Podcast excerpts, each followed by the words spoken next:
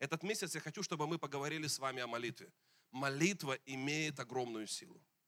Молитва имеет огромнейшую силу. Поэтому, когда вы не приходите в пятницу на молитву, вы пропускаете очень много, потому что молитва имеет огромную силу. Написано, молитва праведного может многое.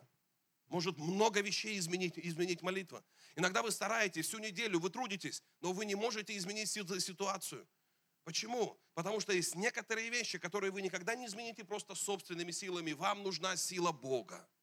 И вам надо прийти на молитву. Помните, Моисей поднимал руки, и Израиль, который воевал во главе с Иисусом Навином, побеждал. Но когда руки опускались Моисея, что происходило? Они проигрывали. Видите, духовное связано с тем, что происходит в нашей жизни. Если мы не молимся, часто мы проигрываем.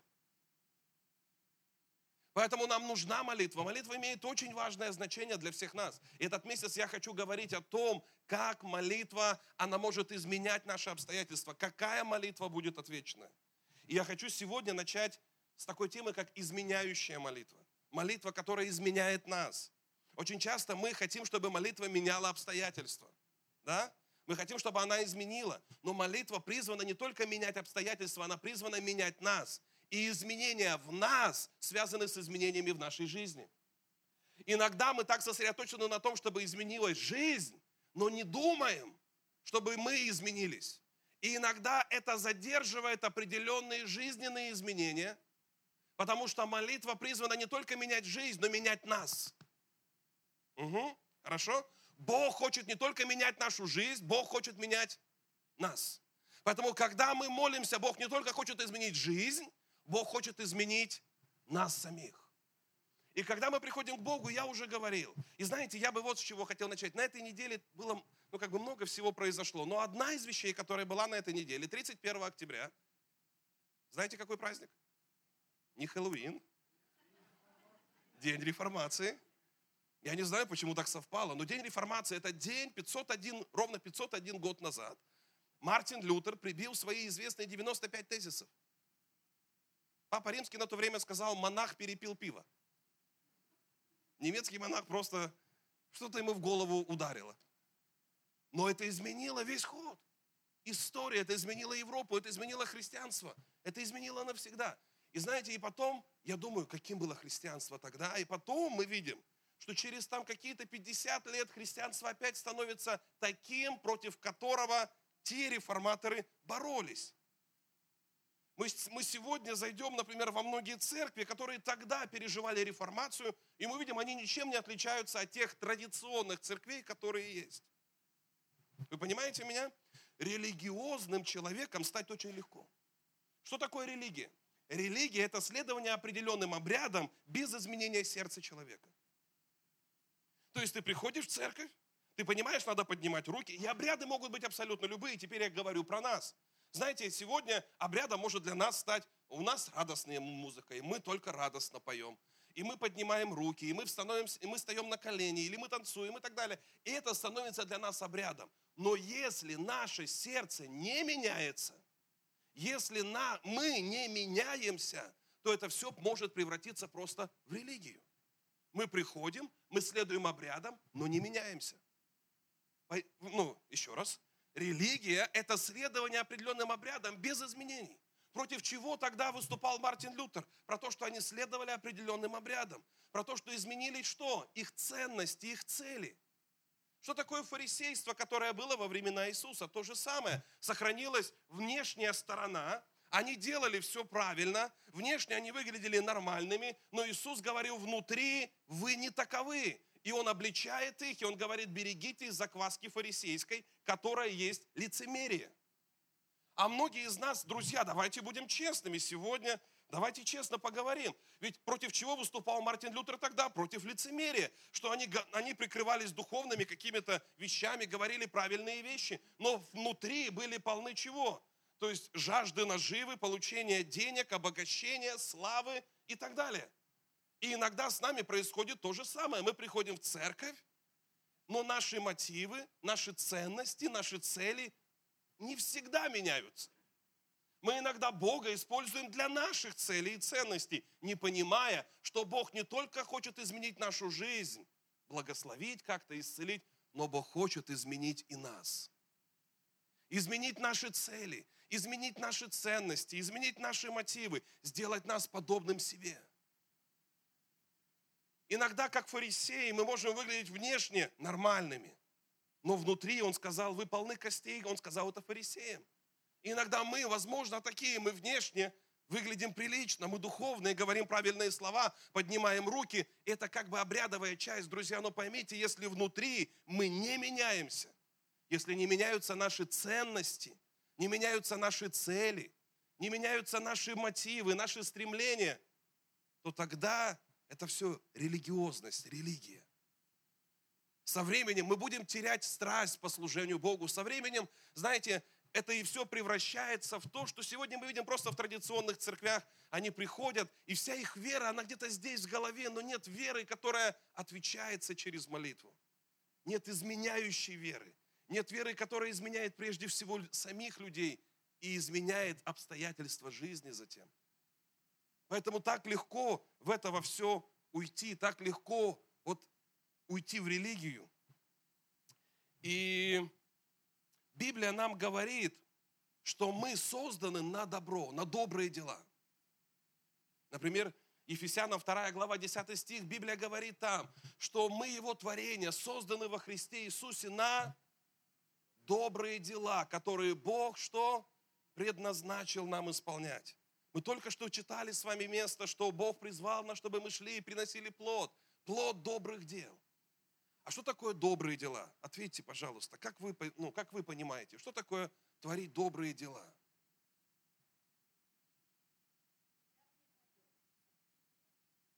Хорошо, еще. Еще как? То есть не, ну, не быть эгоистом, не быть для себя. Ну, то есть исполнять заповеди, которые даны нам. Хорошо? То есть многие вещи мы уже знаем из Слова Божьего. Но просто для меня в одно время было каким-то откровением. Когда Библия говорит про добрые дела, помните еще одно место, где Иисус говорит разные притчи о последнем времени, и Он говорит, что когда будет суд, и мы, и мы придем к Иисусу на этот суд, и Он скажет, добрый и верный раб. Он скажет две характеристики, которые будут характеризовать людей, которые войдут с Ним в Его Царство. Это две вещи. Первое – это слово «добрый». И второе – это слово «верный». И знаете, слово «добрый» и «верный», оно относится вот, вот к чему. Слово «добрый» относится к тому, что я понял, для чего я был призван Богом. Добрый человек – это значит не просто человек, который там бабушку перевел через дорогу. Это тоже надо делать. Это не просто человек, который, ну, как бы вот к другим относится хорошо, хотя это тоже надо делать. Но добро – это прежде всего это исполнять Его волю для своей жизни. Добро перед Богом – это прежде всего исполнить то, что Бог хочет от тебя. Насколько ты это понимаешь сегодня, это и должно стать твоим стремлением. Бог, что ты хочешь, чтобы я сделал? И вот насколько ты это понимаешь на сегодняшний момент, до чего ты сам дошел, старайся так жить. Не просто, что я хочу, а ведь часто мы так и приходим. Бог становится исполнителем наших желаний, наших прихотей. И мы просим не на добро. Помните, Яков говорит об этом? Почему молитвы бывают не отвечены? Потому что мы просим не на добро, а чтобы употребить для наших вожделений. Ну, казалось же, Бог, ты же вчера-то все делал, исполнял все, что я просил. Да, но сегодня Бог хочет, чтобы ты понял, ради чего ты живешь. Что ты должен делать? Какое добро ты призван принести? Проси на добро, проси на то, чтобы приносить, добрый, э, при, приносить плод, исполнять добрые дела. Господь, к чему я призван? Что ты хочешь от меня? Какие есть нужды у тебя сегодня? Знаете, мы в какой-то момент в своем духовном росте должны все-таки переключиться не на то, чего я лишь хочу, а на то, что Бог хочет для меня. Я еще раз это повторю. Где-то в духовном росте мы должны дойти до, таком, до такой точки, до такого момента, когда мы говорим, Господь, не то, чего я хочу, но то, чего ты хочешь. Молитва «Отче наш». Да придет воля, да придет царство Твое. Да будет воля не моя, правда же? Да? Мы не говорим, Бог, будет моя воля, моя, вот так, делай, мое царство, у мне, чтобы было хорошо. Да я верю, что Бог хочет благословить нас, даже вы не представляете как. Но я говорю, что Он не только хочет изменить жизнь, но хочет изменить нас. Изменить наши ценности, наши мотивы. Друзья, потому что если это не изменится, мы будем религиозны со временем. Мы будем лишь думать о том, что наше. Мы потеряем страсть по служению Богу. Ведь нашей главной ценностью должны быть не мы сами, не новые машины или новые дома. Нашей главной ценностью должен быть Бог и исполнение Его воли. И мы должны дойти до этой точки однажды. Хочет ли Бог дать машину? Да хочет Он дать. Никто не против. И благословить домом хочет. Но ценность должна быть не в этом. Цель должна быть не в этом. И знаете, почему иногда вот это вот фарисейство приходит, почему религия приходит? Наши цели и ценности не изменились со временем. Мы лишь прикрываемся правильными словами, но живем старыми, мирскими, часто целями и ценностями. И иногда я думаю, что Бог в какой-то момент придерживает какие-то ответы, просто сохраняя нас самих от нас самих. Сохраняя нас от того, чтобы мы в какой-то момент поняли, есть что-то больше, чем просто мои нужды. Есть что-то больше, к чему ты призван. Есть что-то больше, что Бог хочет сделать через тебя, что ты должен увидеть. И мы иногда должны перевести в какой-то момент взгляд себя на принесение плода, что есть что-то, что Бог хочет. И знаете, я дам одну, одну историю. Сегодня это наша главная история будет с вами, и мы будем говорить как раз и о молитве в том числе. Первая книга Царств, первая глава с первого стиха. Вы легко это запомните. Первое Царств, первая глава с первого стиха. Был один человек из Ремафаим Цафима с горы Ефремовой, имя ему Илкана, сын Ирахама, неважно, проехали. И у него было две жены, имя одной Анна, а имя другой Финана. У Финаны были дети, у Анны же не было детей. И знаете, не иметь детей для женщины в то время, это не то, что сегодня. Не иметь детей в то время, это огромный позор.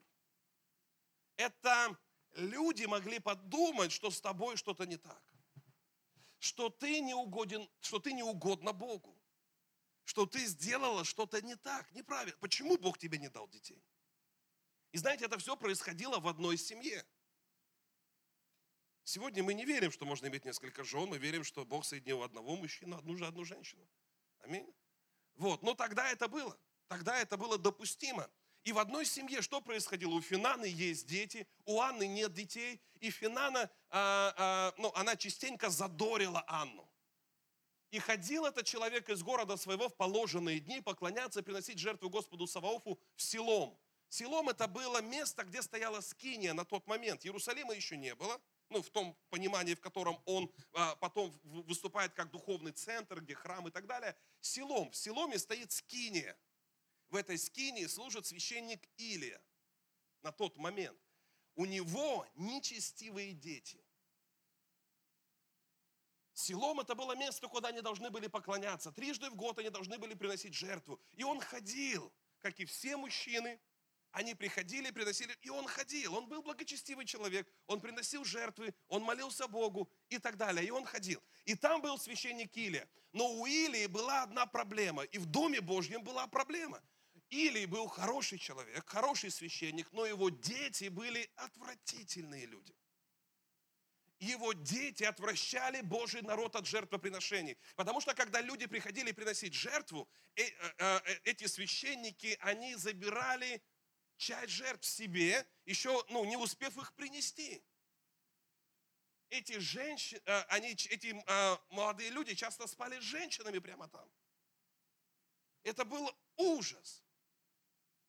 Это был позор, то, что происходило тогда. Или я не мог это контролировать. Он как-то, он, ну, это отдельная тема про воспитание детей. Он ничего не делал, чтобы их остановить. И они приходили, весь народ приходил туда, в селом, приносить жертвы, и ходили туда. И там был Или и два сына его, Офни и Финьес, священниками Господа. Но я рассказал, что это были за дети. Они были там священниками. Четвертый стих. В тот день, когда Илкана приносил жертву, давал Финане жене своей и всем сыновьям ее и дочерям ее части. То есть у той жены, у которой были дети, он давал свои части, как и положено. И пятый стих говорит, Анне же давал часть особую, ибо любил Анну, хотя Господь и заключил чрево ее. Шестой стих говорит нам дальше, соперница ее сильно огорчала ее, побуждая ее к ропоту на то, что Господь заключил чрево ее. Бывало ли у вас когда-то в жизни, вы чего-то хотите очень страстно, и у вас не получается, а у тех, казалось бы, кто менее достоин, как вам кажется. Но почему Бог у меня не получается? Почему у меня не получается какой-то результат принести в жизни? Может быть, ты как мужчина думаешь, почему у меня не получается заработать? Вот у других даже получается. У людей, кто, может быть, не так верит, даже получается. У людей, которые живут, может быть, не так. У них получается. Почему ты мне не поможешь? Почему ты для меня это не сделаешь? У кого-то было такое? И иногда кто-то со стороны начинает вас также побуждать к ропоту. Ну и где твой Бог? И что твой Бог ничего не сделал? И что твой Бог тебе ничего не помог? И ты начинаешь что? И внутри тебя поднимается иногда ропот. Кто из вас иногда молится долгое время, и вы таки не получаете ответ на свою молитву? И знаете, иногда, мне кажется, есть что-то большее, чем только мы. Иногда, может быть, в той молитве, о которой мы молимся, есть не только наша нужда. Бог хочет нас толкнуть к чему-то большему. Анна молилась. Седьмой стих говорит дальше. И так бывало каждый год, когда она ходила в дом Господень, та огорчала ее, а это плакала и не ела. А, можете представить состояние этой женщины? Она смотрела, как а, эта Финана со своими детьми получает порцию. Да, ей давали особую порцию, но ее это не устраивало. Она не ела эту порцию. Муж у нее хороший был, любил ее, но она говорит, мне надо, чтобы сын родился у меня. Но у Бога было что-то большее. Помните, это очень похоже на одну историю, которая была раньше. Авраам просит сына. Он думает про сына только для себя, а Бог говорит, я дам что-то большее. Иногда мы должны понять, что те нужды, о которых мы просим, они касаются не просто нас. Бог хочет сделать что-то больше через нас. Мы просим Бога изменить нашу жизнь, а Бог хочет изменить нас. Мы просим Бога изменить жизнь, а Бог хочет что-то сделать через нас. Мы просим Бога, чтобы нам было хорошо, а Бог хочет благословить многих через нашу жизнь. И она плакала, не ела. И восьмой стих говорит, и сказал ей Елкана, муж ее, Анна, что ты плачешь, почему не ешь, и от чего скорбит сердце твое? Не лучше ли я для тебя десяти сыновей? И все женщины сказали, не лучше. Мне надо моего сына, мне надо то, что я, я хочу. Мне надо это получить. Иногда в жизни у нас есть какая-то страсть. Мы хотим это получить. Мы молимся об этом. Мы хотим, чтобы это произошло, так или нет. И мы хотим. Кто-то хочет как-то в жизни состояться. Я же пришел к Богу. Разве Бог не поможет мне вот, ну, как-то добиться какого-то успеха в жизни? И вы молитесь об этом. И молитесь год, и второй, и третий. Знакомое чувство. Кто-то молится, может быть, о своем исцелении. И вы молитесь и год, и второй, и третий. Кому-то знакомо иногда вы молитесь о том, чтобы, может быть, родить ребенка. И молитесь год, и второй, и третий, и так далее. И вы просите, Бог, измени мою жизнь. Но иногда, иногда происходит все быстро, но иногда ответ как будто задерживается и томит тебя. И это не значит, что Бог не хочет ответить. Это не значит, что Бог не хочет дать, но возможно, я не утверждаю, но возможно, это та ситуация, в которой Бог хочет не просто изменить жизнь, но Бог хочет изменить тебя. И Бог хочет изменить твои цели. И Бог хочет изменить что-то через тебя, через твою жизнь. Аллилуйя. Потому что его цель не только тебе сделать хорошо, но через тебя многим сделать хорошо. Мы призваны не иметь лишь благословения, но стать благословением. И может быть то, что сегодня задерживается, есть одна причина. Бог хочет благословить многих через эту ситуацию. Анна тогда мало что понимала. Анна, она тогда не могла, ну, как бы даже понять, в чем эта задержка, почему она не может иметь ребенка сразу же после первой молитвы. И она молилась. Э, и девятый стих говорит, «А, и встала Анна, и она была там каждый год, мы читаем. И каждый год я верю, что она молилась. Каждый год она просила, она плакала. И вот в этот год как-то все пошло по-другому. Встала она после того, как они ели и пили в Силоме, или же священник сидел тогда на седалище у входа в храм Господень, И была она в скорби души и молилась Господу, и горько плакала. И 11 стих, и дала обед. И вот тут что-то происходит. Она уже не просто просит, Господь, дай мне сына. Смотрите, ее обед касается вот чего. И дала обед, говоря, Господи Саваоф, если ты презришь на скорбь рабы твоей и вспомнишь обо мне, и не забудешь рабы твоей, а кто из вас в курсе, Бог никогда вас не забывает. И Бог всегда вас помнит. И волосы на вашей голове сосчитал, и знает вашу э, просьбу еще прежде вашего прошения. Он все знает, ваш отец, он любит вас. И, он, и она говорит, я не понимаю, может быть, ты забыл, но если ты вспомнишь обо мне, э, и не забудешь, и дашь рабе твоей дитя мужского пола, то я отдам его Господу на все дни жизни его, и бритва не коснется головы его. То есть бритва не коснется, это значит, что он будет назареем, священником, посвященным Богу. То есть, что происходит? Она дает Богу обед, и кажется, Анна, ты же просишь ребенка. Если Бог даст тебе ребенка, а ты его отдашь, какой смысл иметь ребенка?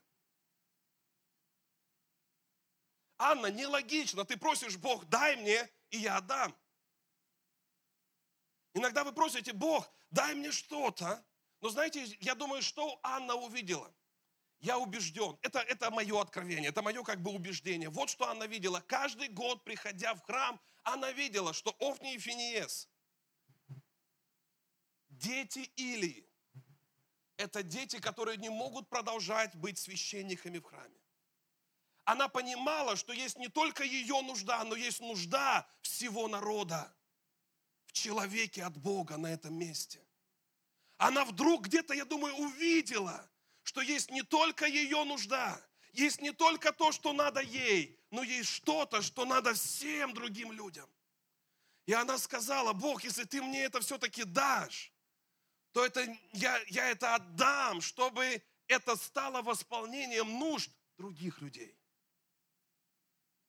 она вдруг увидела не только свою нужду, она вдруг поняла, что жизнь – это не то, что только о ней. Но я верю, что она верила, что когда она даст, Бог всегда воздаст больше. Да, то я думаю, я верю, что она так думала. И знаете, иногда мы просим Бог, дай мне, дай мне, дай мне какой-то, ну, я хочу это иметь. Разве Бог против, чтобы вы имели? Разве Бог против того, чтобы благословить вас? Нет. Но иногда мы видим только себя и свою нужду. Иногда мы видим только то, что касается нас. А у Бога есть что-то большее. Иногда ты думаешь, Бог, покрой мои нужды. Бог стучится и говорит, слушай, я хочу, чтобы ты покрыл нужды еще кого-то. И ты говоришь, хорошо, Бог, если ты мне дашь, тогда я, я что-то сделаю для тебя я благословлю кого-то еще. И что происходит? Твой духовный рост. Что происходит? Ты начинаешь видеть не только себя. Ты начинаешь видеть Бога, не Санта-Клауса, который э, дает только тебе, но ты начинаешь понимать, Бог – это тот, кто сегодня тебя растит, тот, кто меняет твои мотивы, меняет твои ценности, когда ты видишь не только себя. И молитва начинает менять тебя. Ты начинаешь в этой молитве видеть не только себя, а видеть и других людей видеть, что другим нужна твоя помощь. И ты уже говоришь, Господь, дай мне это, чтобы я не просто был благословлен, но чтобы я стал благословением. Да, ну, Господь, какая твоя нужда сегодня есть? Я прошу только о своем, но дай мне увидеть, какая твоя нужда сегодня есть. И, возможно, Бог тебе будет показывать, слушай, я хочу дать тебе бизнес, но это не ради тебя лишь. Я хочу благословить многих людей через тебя. И вдруг Он обращает твое внимание, ты просишь, Бог, покажи мне твои нужды. И Бог обращает твое внимание, может быть, на людей, у кого сегодня нет работы. И Он говорит, я хочу, чтобы ты дал работу ста людям из церкви. И ты начинаешь понимать, на тебе лежит миссия. Но если Бог даст работу ста людям, разве Он не позаботится о том, чтобы у тебя были деньги? Но видите, что-то меняется в твоих ценностях, есть не только ты, есть что-то, что касается многих-многих других. И она увидела эту нужду, что Богу нужен священник. Богу нужен здесь человек. И она говорит, Бог, если ты мне дашь, я отдам. И я думаю, что также она верила, что если Бог даст, она даст ему, что Бог воздаст ей во много раз больше. Давайте дочитаем эту историю. Я хочу привести некоторые примеры, и потихоньку мне надо уже подходить к концу, потому что у нас есть еще причастие впереди. И здесь мы читаем, что дала обед, и 12 стих. И между тем, как она долго молилась, смотрите, долго молилась. Долго, но тогда это для нее, возможно, был цел, целый день, который она провела в храме. Но иногда это и несколько лет, иногда это несколько месяцев. Она долго молилась перед Господом или смотрел на уста ее. И как Анна говорила в сердце своем, а уста ее только двигались и не было слышно голоса, то или счел ее пьяной. И сказал Еле, доколе ты будешь пьяной, вытрезвись от вина твоего. И отвечала Анна и сказала, нет, господин мой, я жена, скорбящая духом вина, и секира я не пила, но изливаю душу мою перед Господом. И не считай рабы твоей негодной женщины, ибо от великой печали моей и от скорби моей я говорила доселе. 17. И отвечал Или и сказал, иди с миром, и Бог Израилев исполнит прошение твое, чего ты просила у него. 18 стих говорит, она же сказала, да найдет раба твоя милость в очах твоих. И пошла она в путь свой, и ела, и лицо ее не было уже печально, как прежде. А, и я верю, что пришла какая-то вера в ее сердце, ее лицо уже не было печально. Иногда мы приходим в церковь и слышим какие-то слова, это дает нам веру, и мы не должны быть печальны. Когда у вас есть вера, вы должны забыть про свою печаль. Аминь. Вы должны ходить с уверенностью. И Библия говорит, она уже не была печальна. И 19 стих говорит, они встали по утру, поклонились перед Господом, возвратились и пришли в дом свою раму, и познал Илкана Анну, жену свою, и вспомнил о ней Господь. И через несколько времени зачала Анна, и родила сына, и дала ему имя Самуил, ибо говорила она, от Господа я, и спросила его. И все мы знаем историю Самуила, Самуила, который стал священником, священником после Илии, человеком, который поднял Давида, человеком, который изменил, наверное, на тот момент вообще историю Израиля. Этот человек пришел от Бога, потому что Анна, а все началось с ее молитвы она не могла видеть тех последствий, она не могла видеть, как Самуил помажет первого царя Израиля, Саула, она не могла видеть, как Самуил помажет Давида, она не могла это видеть. Все, что она видела на тот момент, у меня нет ребенка. Но через какое-то время она вдруг поняла, у израильского народа нет чего-то больше. И она сказала, Бог, если ты мне дашь, я дам тебе. И я верю еще и еще раз, я повторю эту мысль. Часто мы молимся и просим Бога изменить нашу жизнь, а Бог хочет изменить нас изменить наши цели и ценности. Какая наша главная ценность? Бог. Люди. Наша цель служить Богу и людям. И мы должны не только думать, Бог, дай мне и благослови меня, но мы должны в молитве где-то переключиться в определенный момент и сказать, Бог, а что ты хочешь, чтобы я сделал? Господь, есть ли какая-то нужда у тебя сегодня здесь, которую я могу восполнить, потому что мы его руки, мы его ноги здесь. Есть ли что-то, что ты хочешь, чтобы я сделал для тебя? И поверьте мне, Бог на эти молитвы отвечает очень быстро. И вдруг у вас начинают открываться глаза, и вы начинаете видеть в церкви определенные вещи. Вы говорите, вот было бы здорово, если бы это произошло, или бы в нашем городе вот то-то бы делалось, если бы церковь в этом могла поучаствовать или в том. И ты думаешь про это. И я хочу, чтобы, возможно, вы изменили немного ход ваших молитв теперь. Мы говорим этот месяц о молитвах. Чтобы вы сказали, Бог, дай мне чтобы я мог это восполнить. Дай мне, чтобы я мог сделать это служение, или накормить голодных, или помочь этим людям, или сделать что-то еще. И вы увидите, Бог даст вам столько, что не только покроет эти нужды, но и вам будет с избытком вашей жизни. Аллилуйя, вы здесь со мной? Я, знаете, некоторые примеры просто вспоминал, когда готовился к этой теме. И помню, как, когда я только в Ишкарале начал служить пастором, и знаете, за некоторых людей мы молились, кто не могли родить детей, и они рожали детей. Как-то нам, нам легко за это молиться. У нас у самих была трудность, нам говорили, что мы не сможем иметь детей. Ну, можем. И, и мы молились за людей, и кто-то рожал. И я помню, одна семья, они так и не могли родить. Мы молились, и не могли, они никак не могли забеременеть. И помню, был пост у нас, и мы постились, и просто молились. Мы выехали в, ну, там, в одно место и просто молились служителями. И молились, молились за разные программы, за то, что мы спрашивали, Бог, что ты хочешь, чтобы мы делали? Да. Не то, что Бог, дай нам что-то. Бог, что ты хочешь, чтобы мы делали? И когда мы молились так, мы вдруг чувствовали все, что мы бы хотели работать в детском доме. Помогать что-то детскому дому. Был один детский дом, с которым мы давно работали, но последнее время не так сильно были связаны. И мы подумали, надо возобновить эту работу. И, конечно же, встал вопрос, а кто будет этим заниматься, кто будет ответственным. Кто будет всем этим заниматься? И когда мы молились, я вдруг почувствовал, что я должен что-то сказать этой девушке, которая не могла иметь детей. И я сказал ей, слушай, если ты откликнешься на нужду Бога, Бог откликнется на твою нужду. Я не знаю, я просто сказал это, как бы чувствуя помазание Бога. Я сказал ей, если ты сегодня позаботишься о чужих, Бог позаботится о твоих. У Бога есть нужда. И она начала плакать. И она сказала, я это сделаю. Догадайтесь, в течение года она забеременела. И я, я слышал такие свидетельства много раз. Кто-то не может забеременеть, и они решили, мы возьмем, усыновим ребенка. И когда они усыновляли, в тот же год они сами беременели. И я слышал такое много-много раз. И я вижу, как это часто работает в жизни. Когда ты открываешь свою жизнь не только для себя, но для других.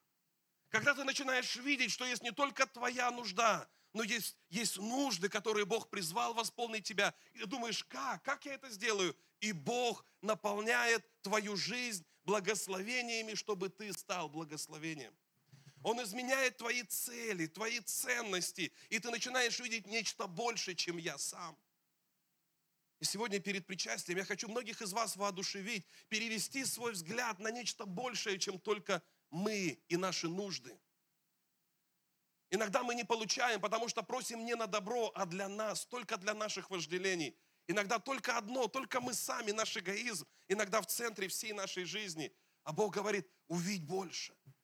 Увидь сегодня нужды других людей, увидь сегодня нужды моего царства, увидь сегодня то, в чем я нуждаюсь от тебя потому что я призвал тебя идти и приносить плод, чтобы плод твой пребывал, дабы чего ты не попросишь от Отца во имя Мое, Он дал тебе. Потому что Он хочет, чтобы у тебя были правильные цели, тогда Он даст. Но когда неправильные цели, это может тебя убить. Если у тебя неправильные цели, деньги – это не благословение для тебя. Если ты любишь деньги, деньги – это не благословение, это проклятие. Но если у тебя добрые цели, деньги – это благословение.